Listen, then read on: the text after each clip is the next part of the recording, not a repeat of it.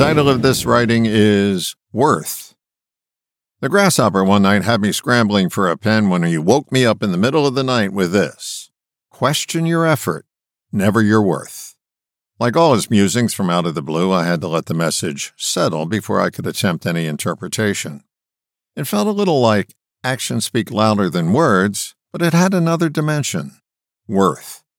What are you worth? Dollars and financial assets aside, how do you determine your worth? Is worth what you contribute to something? A relationship, a family, a cause, a partnership, a friendship? Or is it just always present whether you contribute something or not? I believe it's the latter.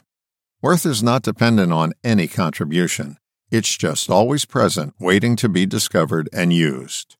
When you discover your worth, you'll find out that you're worth no more or no less than anyone else. Worth is distributed equally among us. The question then becomes not, am I worthy, but rather, how do I put my worth to work? That's where effort comes in. How you're using your worth is something that can be questioned, never the intrinsic value itself. You can more easily cast off any feelings of unworthiness once you realize you have it in equal measure to anyone you deem worthy. Then the measuring stick can be more effectively used to calculate something you can measure effort. What effort are you putting behind your worth?